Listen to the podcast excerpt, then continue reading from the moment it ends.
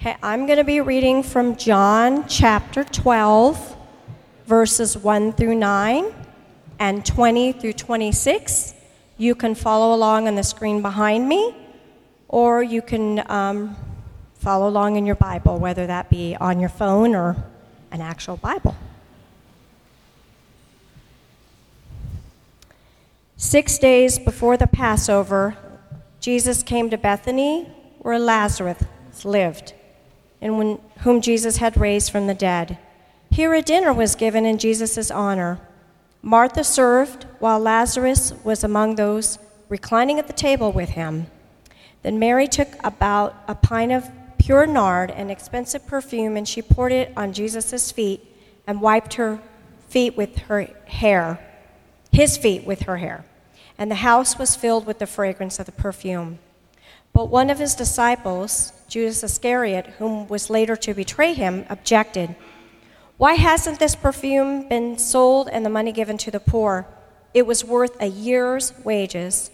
He did not say this because he cared about the poor, but because he was a thief.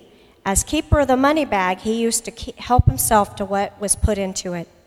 Leave her alone, Jesus replied. It was intended that she save this perfume for the day of my burial. You will always have the poor among you, but you will not always have me. Meanwhile, a large crowd of Jews found out that Jesus was there and came, not only because of him, but also to see Lazarus, whom he had raised from the dead. Now there were some Greeks among those who went to worship at the festival, and they came to Philip, who was with, from Bethsaida in Galilee, with a request. Sir, they said, we would like to see Jesus. Philip went to Andrew, and Andrew and Philip in turn told Jesus. And Jesus replied, The hour has come for the Son of Man to be glorified.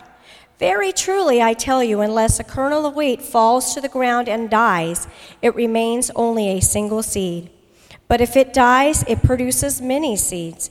Anyone who loves their life will lose it, and while anyone who hates their life in this world will keep it for eternal life. Whoever serves me must follow me, and wherever I am, my servant will also be. My Father will honor the one who serves me. This is the word, the reading of the word of God. You may be seated.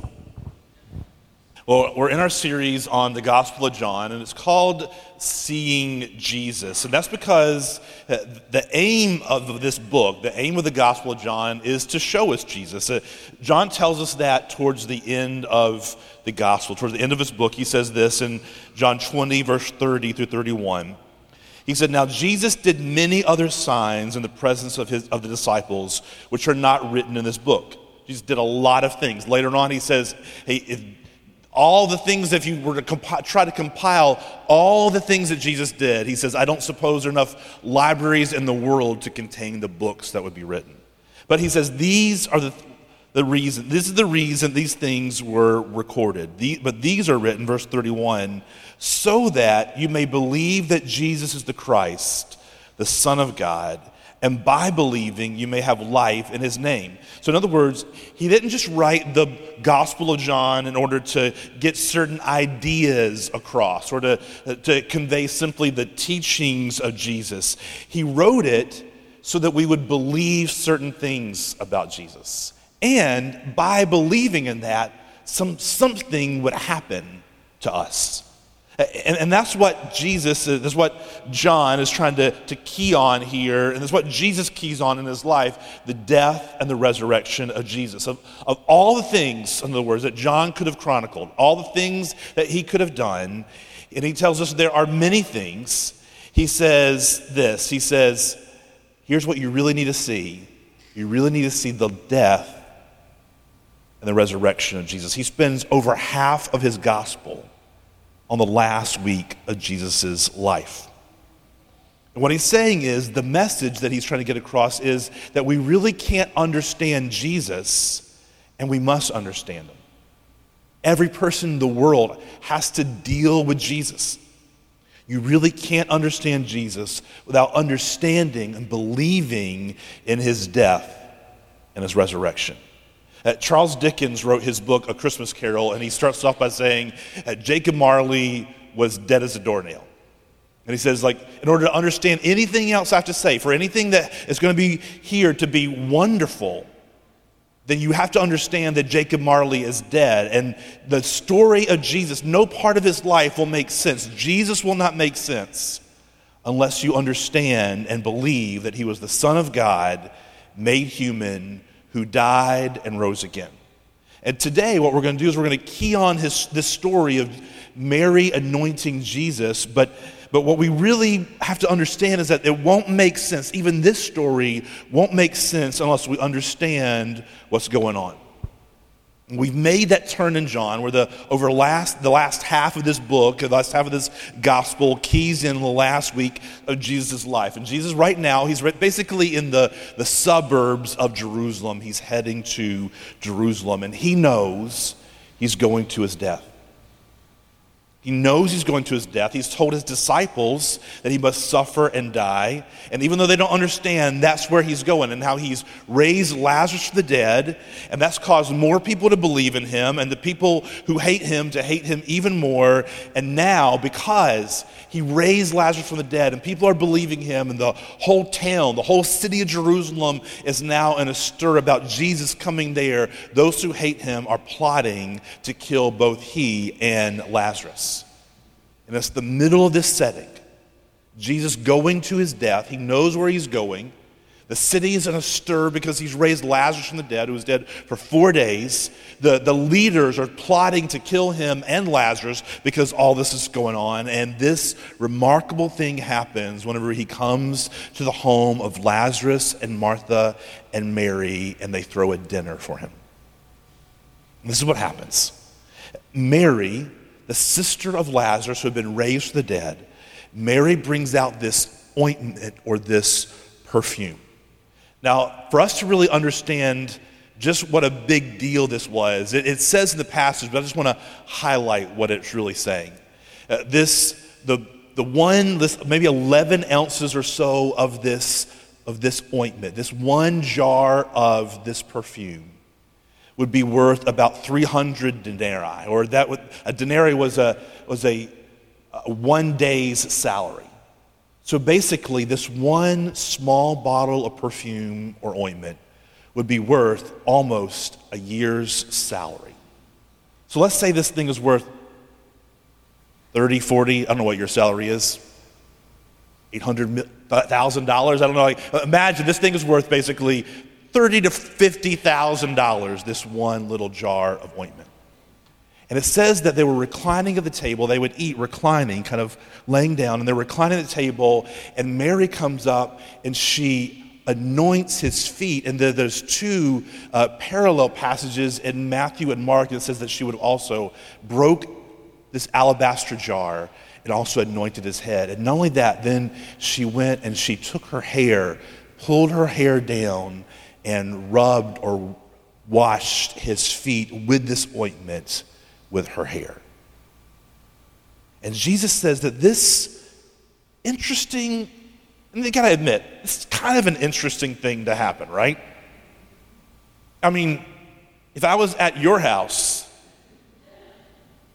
and somebody walked in and pulled their hair down and began to clean your feet with their hair, I think we would all kind of look around and say, What in the heck is going on?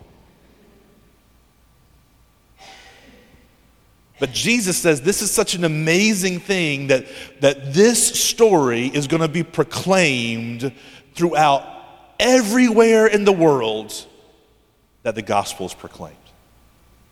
And but something happens when we hear the story. We hear the voice here in John, and this just described as being others in the crowd who were there. We hear this voice get raised, and we're going to call it the voice of prudence. The voice of prudence and wisdom. We hear John say, uh, John tell us that Judas said, Why is she wasting this incredibly costly perfume? It would be better if she went and sold this and then we could give the money to the poor. Now, let's not skip it ahead to why John tells us that Judas was saying it. By the way, it was because he was like to take some money out of the poor box. But other people in the room were saying the same thing.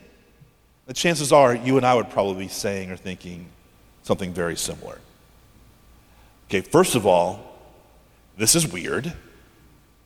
Second, what is she doing with her hair and his feet? And thirdly, why is she wasting such an incredibly costly bottle of perfume or ointment at this moment, at this time? It's the voice of prudence and wisdom. It would be better if she had done this.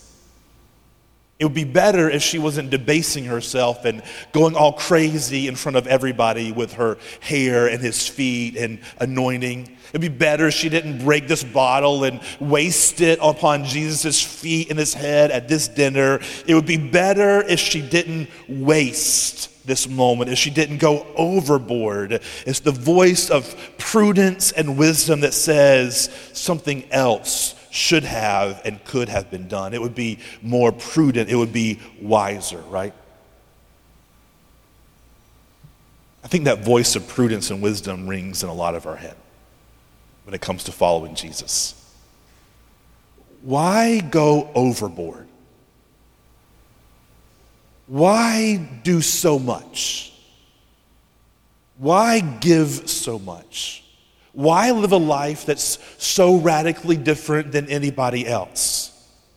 It would be wiser, it would be more prudent if we just kind of backed up a little bit, Mary. I think we all hear that voice of prudence and wisdom singing a song in the back of our minds. Let's live a mostly normal life that's Jesus flavored. Not so different from my neighbors, but different enough. Not so different that I'm a weirdo, but different enough. But those who have followed Jesus and really understood who he was have never looked like the people around them. Their lives have never been governed by prudence and wisdom. Their lives have always been radically devoted to Christ, to his name, and to his fame. They've always had tears that cried when other people didn't understand why they were crying. They've always been going to hard places when others didn't understand why they were going. They've always been making career choices and choices about where they're going to live and how they're going to live and who they're going to date and who they're going to marry that were incredibly, radically different than anyone else around them.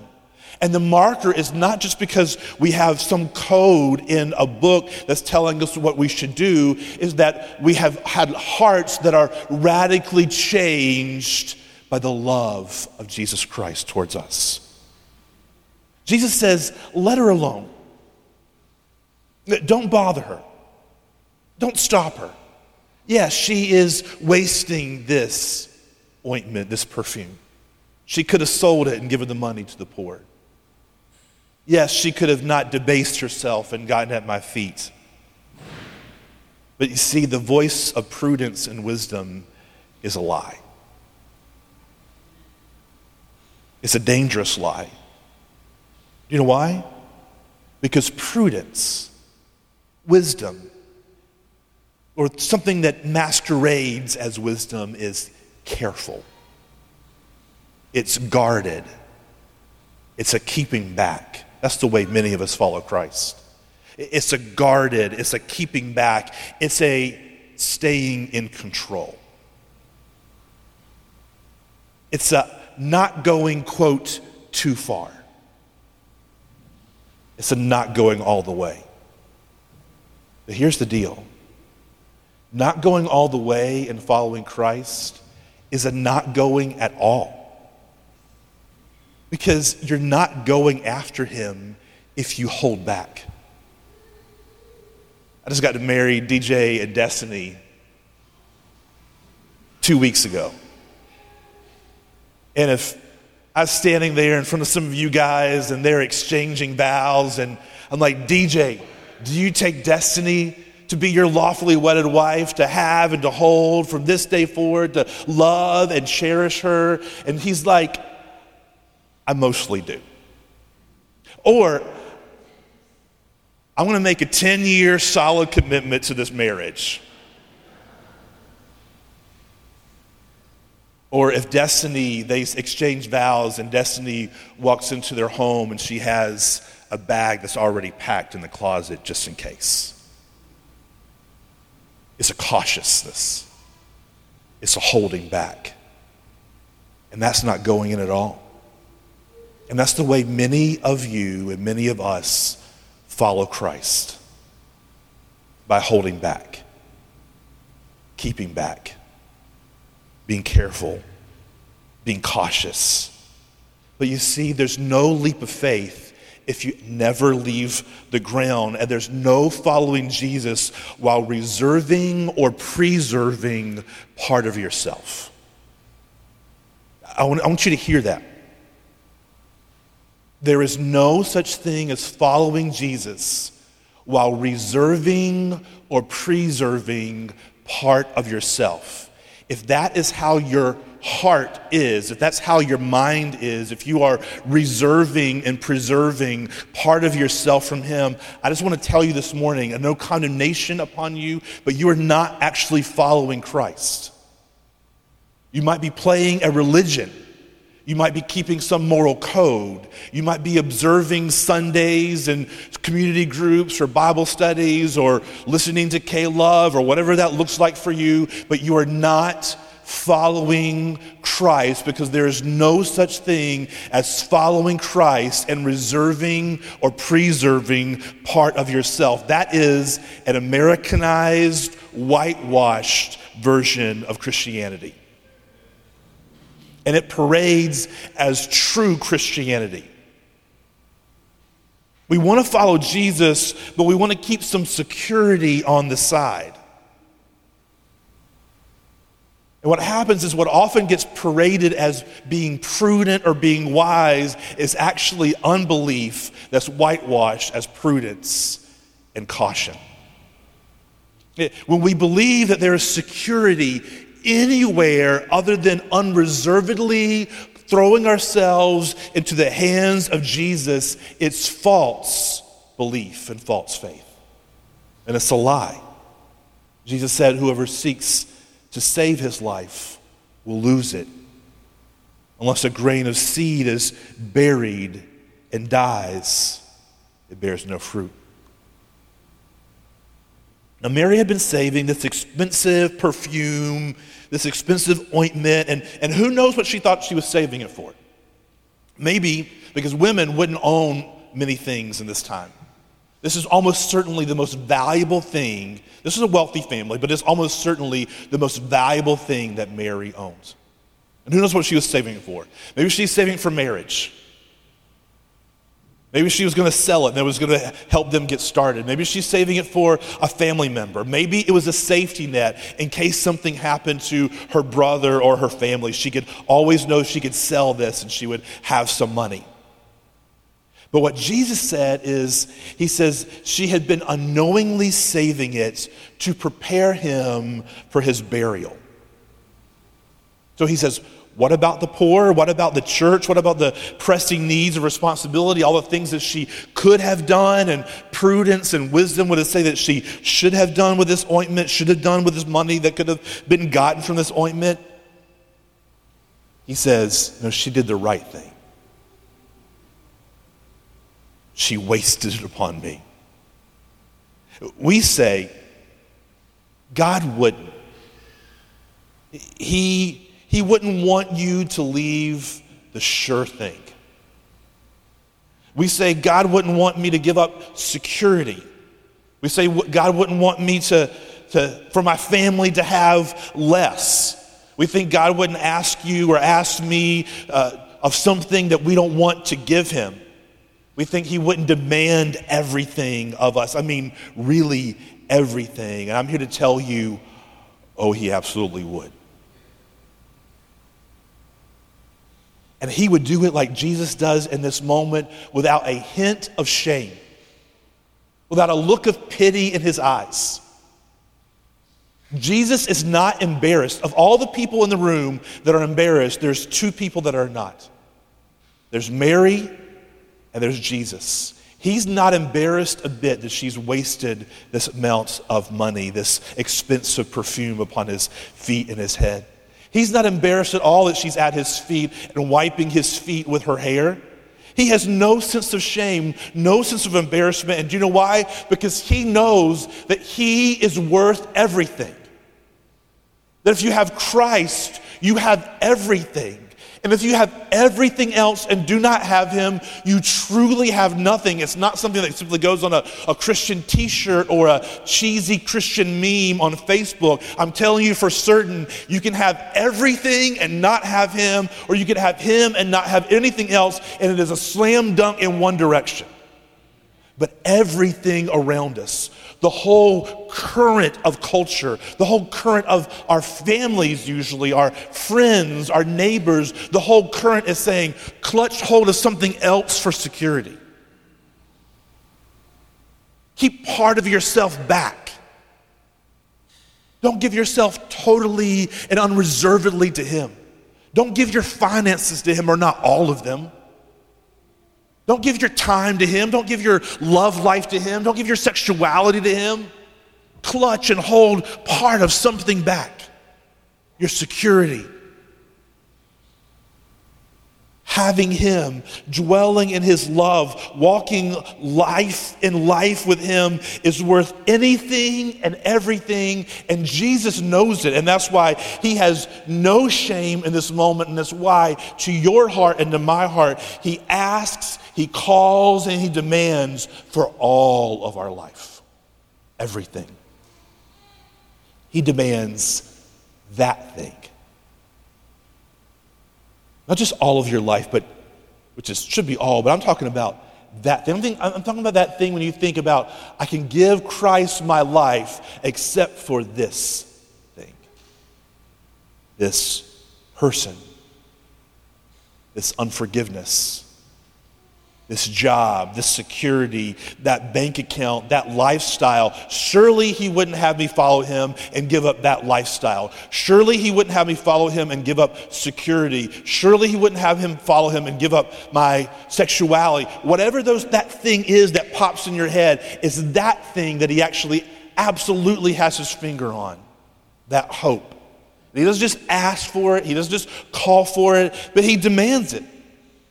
He calls you to give it up unreservedly to Him.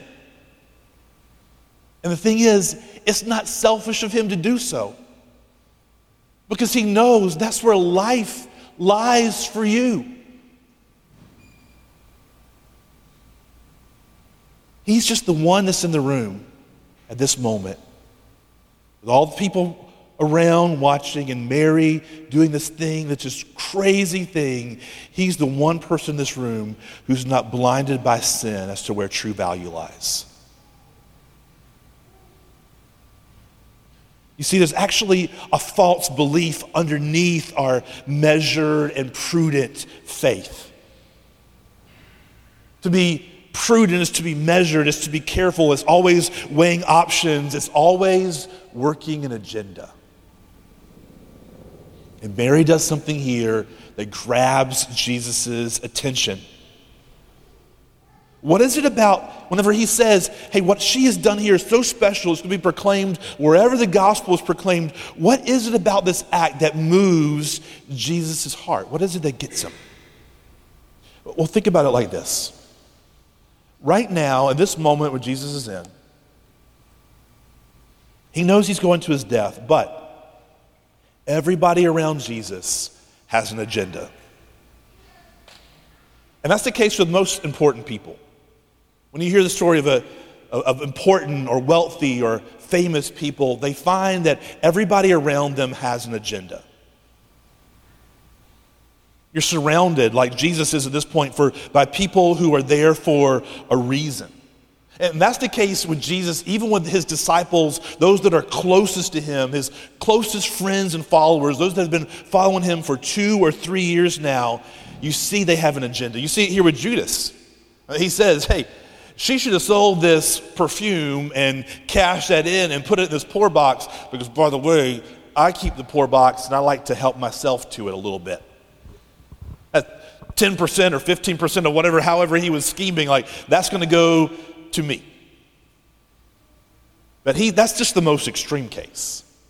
We see with his disciples, they're constantly bickering, they're constantly arguing about who's going to be most important, who's going to be the, the biggest in Jesus' kingdom that's going to come. And they had, they had left all their jobs and their families to follow him. They had sacrificed. But mostly it was, a, it was to, at least part of their mind, it was to get something. Who's going to be the greatest? Who's going to be close to him? Jesus, Peter, even at one point, reminds Jesus, hey, don't forget, we have sold, have given up everything in order to follow you. And he's basically asking him, what are we going to get in return? You see the motivation here that lies underneath our prudence? It's this motivation it's, I give, so you give. Jesus, I've given so therefore you give. Jesus, I have done, therefore you do. I have followed you and kept your commandments, and so therefore give me a spouse.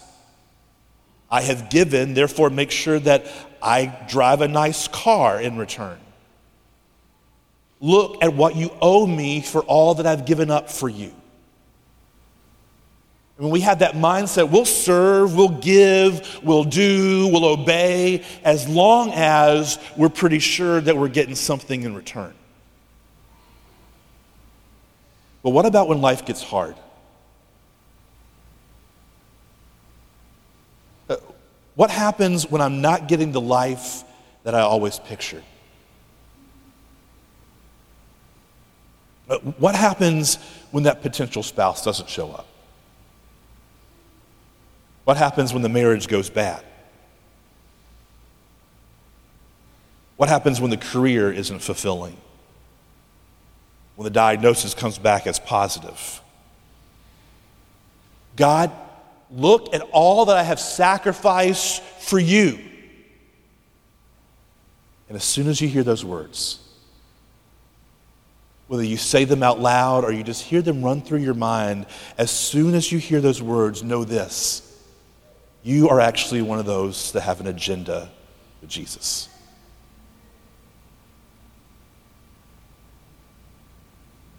God, look at all that I've sacrificed for you.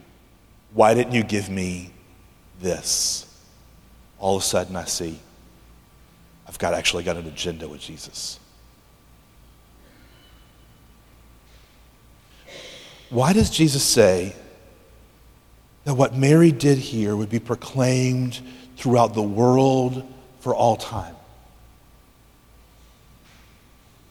You know why?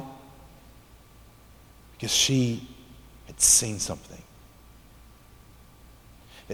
She had experienced something that was taking away all of her personal agendas. And the result that we see is that she is absolutely imprudent in her actions. You see, her actions here actually opened her up to ridicule. Because not only did she waste this perfume, but a woman would never demean herself by taking her hair down like this in public. Not only that, but to wash someone's feet was incredibly demeaning.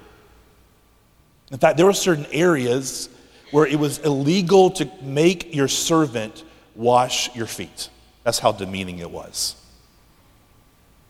So she, a woman not married to Jesus, comes in, pulls her hair down, breaks this alabaster jar, anoints his head, anoints his feet, and begins to wipe her feet with her hair. And she's using her hair in front of everyone. That would be, in our culture, that would be gross. And in this day, it's not just gross, but it's debasing. Mary, please get up. You're embarrassing all of us. What are you doing? This is unseemly. That's why later on there would be people, people who don't understand Jesus and the gospel, who would actually look at this story and think, well, there must be something going on between Jesus and Mary. There had to have been. No woman would act that way in this culture unless that was true. But Judas doesn't think that. He talks about how wasteful using this ointment was. And if you look at it, it can all seem wasteful, unseemly, dramatic, and beyond the pale, only it didn't, again, to two people in this room Mary and Jesus. And we're told why. We're, we're told why Mary did it and why it just made sense to her and Jesus. The original Greek in verse 7 is kind of difficult to translate. The, the ESV translated, translates it pretty literally. It says, Jesus said, Leave her alone so that she may keep it for the day of my burial. Uh, but it probably means something more like this Leave her alone. She has done this in order to keep it for the day of my burial. In other words, here's what's going on Mary has somehow caught on to something that nobody else has caught on to. And she probably doesn't even fully understand it yet, but she's somehow caught on to what's going on with Jesus she's seen his works. He raised her brother from the dead after he had been dead four days, and they said, Lord, are you sure you want to roll away the stone because he stinketh in the King James Version? She's seen his works. Said that we're told that she believes that he's the Messiah and the Son of God. But now, she somehow senses he's going to die. How does she know? Well, there, there, are plots all around. There are probably rumors of these plots. They wanted to kill him and kill Lazarus. Jesus has been alluding to the fact that he's going to suffer and die for quite some time. But whatever it is, at that moment, at that dinner, it, something clicks in her, and she, she somehow knows he's going to die, he's going to be killed, and somehow she knows it's for her. She probably doesn't fully understand it yet, but she knows it's for her. And, and whether it's to comfort him or to serve him or to worship him or all of those, she comes in and she acts imprudently. She humiliates herself. She gives probably the most valuable thing that she possess, possess because that's what happens. That's what happens when you understand the death of Jesus for you. It kills all your personal agendas. You begin to understand just how evil your own agendas have been. How selfish, how self serving, how using of others, how abusing of power and privileges. Privilege, whenever you see his death, Jesus' death, as his death for you, when you see how undeserved it was, as we were singing about just a few minutes ago when you see how selfless it was, when you see the blotting out of your sin, when you see the gifts of purity and life freely offered as a result of it, when you see, as we say, your sin was great, but his, his love was greater still. My shame was wide, his arms were wider. When you see that, when you truly see it and understand it, all of a sudden our agendas start to break away.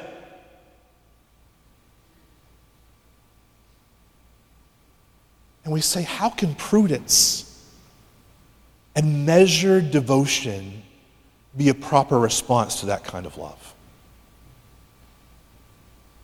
How can prudence and measured devotion be a proper response to that kind of love? And when you see it, there are only two natural responses, and we see it in Mary here a lowering of yourself in joyful humility, and a giving of yourself in loving worship a lowering of yourself in joyful humility and a giving of yourself and loving worship. You see, what you understand at that moment is there is nothing that you can do to earn any greater love than the love that Jesus has for you. He said he loves you, he loves us with the same love that the Father loves him. Can you imagine that? No matter what you have done or will do, he loves you. No matter what sin you have committed, are committing, or shall commit, He has paid for it.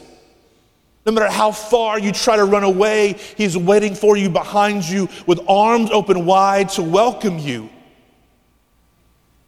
What other response to that kind of love and grace is there but imprudent, impractical, radical giving of myself all to Him, all that I have, all that I own, all that I will ever own, all that I could ever think of owning or possessing, all unreservedly to you, God. In my mess, I give it to you. In my sin, I give it to you. In whatever I think is good about me, I give it to you. In whatever possessions I have, I give it to you. In my intellect, my career, my family, it is all, as Paul says, as dung. That's the Christian church word. I'll let you fill in the other word. It is all as dung as compared to the surpassing greatness of knowing Christ Jesus, my Lord who in him has given me all things. And if he has given me all things, what does it cost to give him what little I have? And to trust him. That if I throw myself upon him unreservedly into his hand, that he's got me.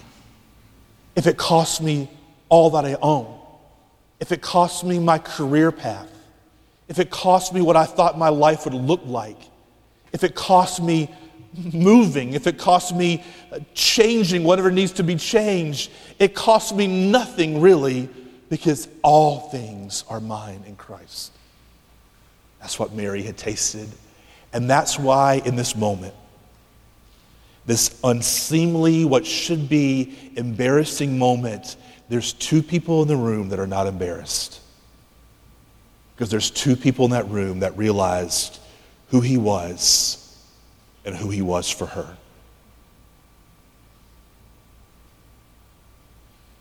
You can't do anything to earn any greater love than the love that Jesus has for you. But you can try to keep back a part of yourself. You can see it and walk away and try to be wise and prudent. You can make excuses and miss living in what his living in his extravagant love is like. Do you see that this morning? How do you need to respond? What do you need to physically, mentally, metaphorically come and offer to Christ today? How is He calling you to respond like Mary did in this room? Do you need to reject and shake off prudence and caution in following Him? Do you see His love for you? Do you see His death for you? Do you believe His resurrection for you? If you do, and the power of other things over you begin to fail. Your agendas fall apart. And all you can do is respond in gratefulness to his love. All I can do is urge you fall down and sur- surrender to him today, whatever that looks like. If you've never surrendered to Him at all, if you're not a believer in Christ. Maybe up to this moment you even thought you were. You've been around church, in church, but you know I've never experienced giving myself over to Christ like this before. Today can and should be the day that changes. Come to Him for the first time. You can do that at your seat. You can grab somebody, ask them to pray with you, or you can come grab me on the front. I would love to pray with you. Wherever you are, respond to him today the way he's leading you. We're going to enjoy communion together now. Uh, the band's going to come up and going to play. We're going to have two stations, one on each side. There'll be the, the bread and the juice. You'll line up from the outside, go through, receive the broken body and the shed blood of Christ for you, return to your seat, and I'll come back up after we finish singing and I'll lead us in communion together. I, just invite you and encourage you use this coming forward and receiving of the bread and the juice as your response to Christ. And if there's other things that he's responding you, he's calling you to respond to him with, don't delay and don't wait. Do it this morning. If you want somebody to pray with you, I'd love to pray. Well, there'll be people in the back right now, um, or grab somebody beside you. Father, we thank you for your great love for us in Christ. God, we confess to you that we have often fallen under the siren song, I know I have, of prudence and wisdom. That's really just a masquerade saying, um, God, I'll follow you if you give me what I want. I'll give myself if you give back what I want in return. Or I'm going to hold this part back for a little bit of security. Oh, Father, show us the great love that you have for us in Christ Jesus. Reveal to us that you've, not just in our head, but to our heart, that you have given us freely all things in Jesus. God, turn us into a people who unreservedly, radically, and imprudently follow you with all of our hearts. For your glory and for our joy, we pray.